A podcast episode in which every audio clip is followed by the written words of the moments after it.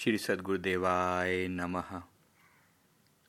यह सत्संग सीरीज़ उन लोगों के लिए है जो सब तरह से ध्यान सिमरण जप, तप, नियम इत्यादि कर रहे हैं, लेकिन पूरे गुरु से उनका परिचय नहीं हुआ। तो गुरु की महिमा पर उन्होंने रिक्वेस्ट की कि कुछ कहा जाए कि गुरु कौन होते हैं और क्यों ज़रूरी हैं। भारतवर्ष का इतिहास गुरु की महिमा से भरा हुआ है। सदगुरुओं का इस धराधाम पर आना होता रहा है। ऋषि मुनि के रूप में हम उनको जानते रहे हैं। कहीं संतों के रूप में जानते रहे हैं, कहीं अपने माता पिता को भी हमने गुरु के रूप में जाना है। डेफिनेटली वो हमारे गुरु हैं, हमारे टीचर भी जिन्होंने हमें कुछ सिखाया, वो भी हमारे गुरु हैं। जिन्होंने हमें ए बी सी सिखाई हो, या जिन्होंने हमें काका गा पढ़ना सिखाया हो, या कहीं से हमने साइकिल चलानी सीखी, कहीं से हमने कार चलानी सीखी, खाना बनाना सीखा म्यूज़िक सीखा, ये सब भी अलग अलग तरह के गुरु हैं टीचर हैं। लेकिन जब हम बात करते हैं अध्यात्म की स्पिरिचुअलिटी की, तब जो ज़िक्र होता है, वो होता है सतगुरु का।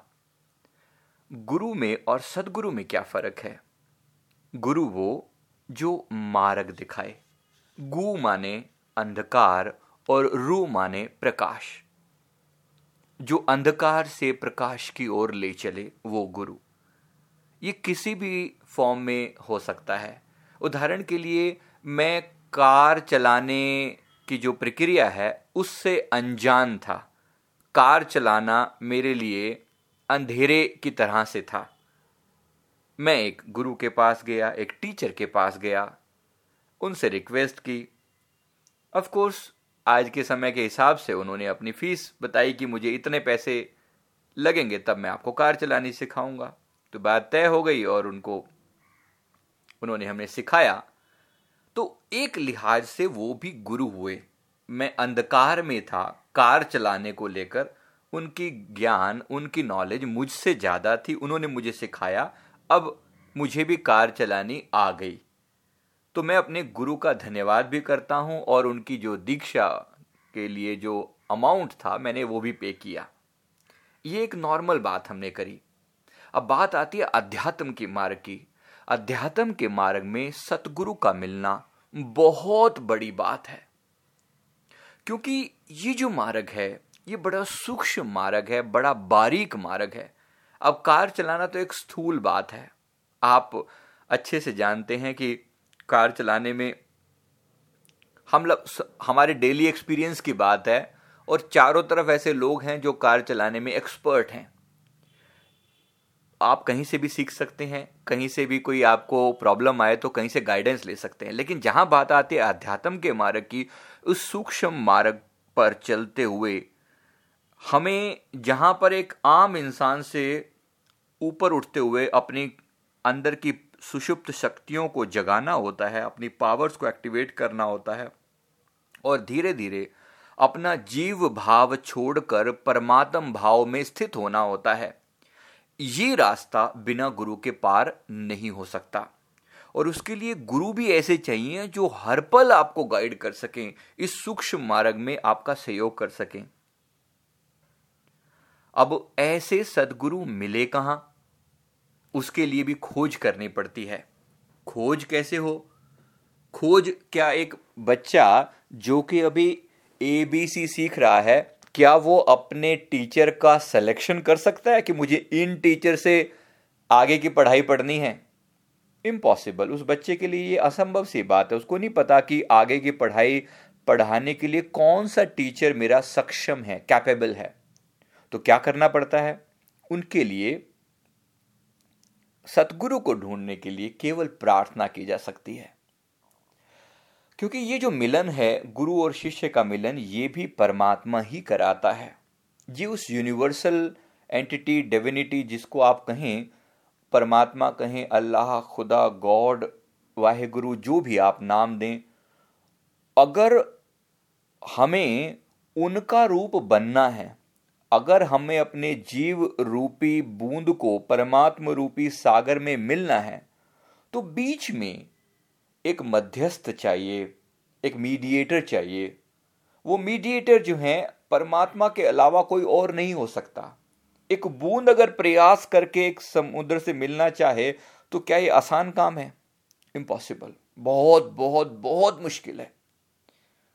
लेकिन अगर सागर बूंद को अपने अंदर मिलाना चाहे तो सागर के लिए क्या कठिन है? मान लीजिए एक समुद्र है, समुद्र के किनारे पर थोड़ी दूर तक रेत है और रेत के आगे एक खड्डा है।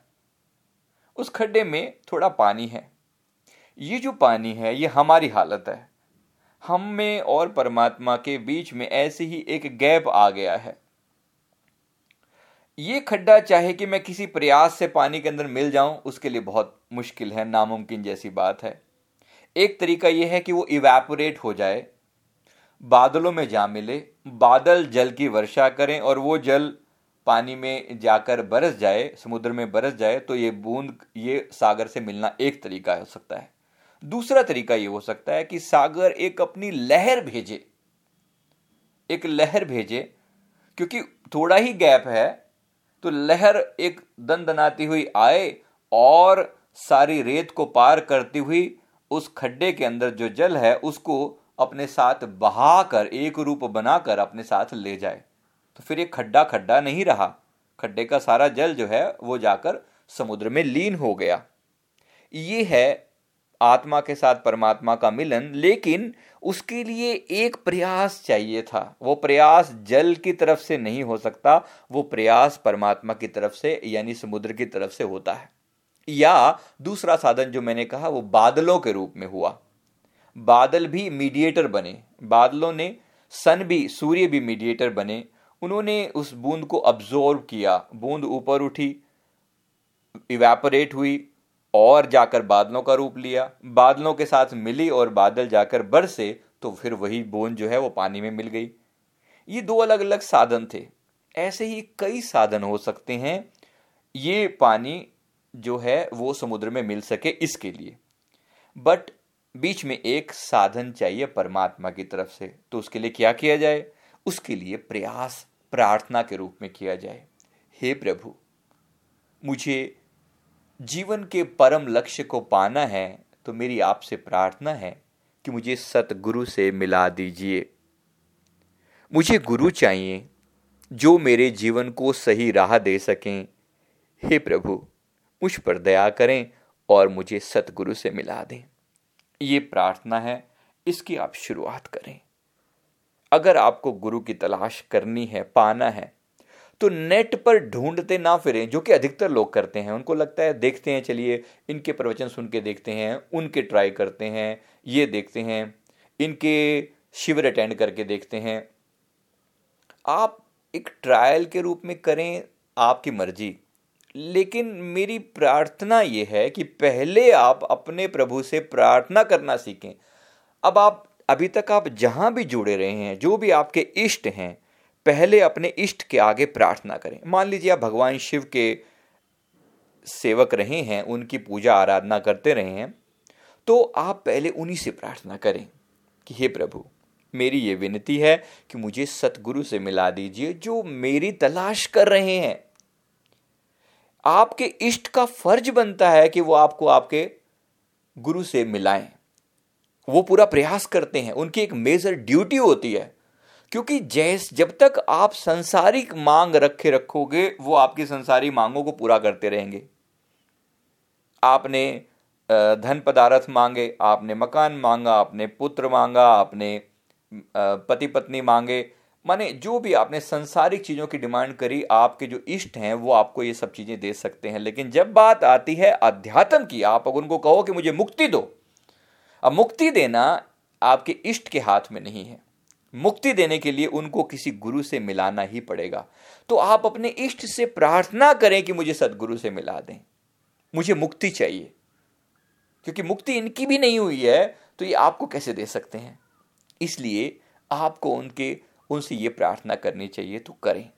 ये पहला प्रयास अपने सदगुरु की खोज में ज़रूर करें और इस मार्ग में मैं कुछ ऑडियो के फॉर्म में आपके साथ कुछ चीज़ें शेयर करूँगा और आप फॉलो करें उन चीज़ों को और लोगों के साथ भी शेयर करें। ये हमारी पूरी सीक्वेंस में डालूँगा सो दैट आप इसको आगे आगे से फॉलो कर पाएँ। आप अपने नीचे कमेंट भी डाल सकते हैं। जो भी आपकी प्रॉब्लम हो आप ज़रूर डालें।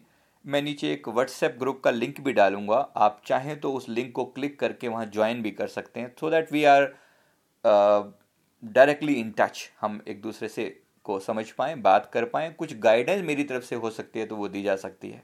गुरु तक पहुँचने के लिए बस। तो thank you very much thank you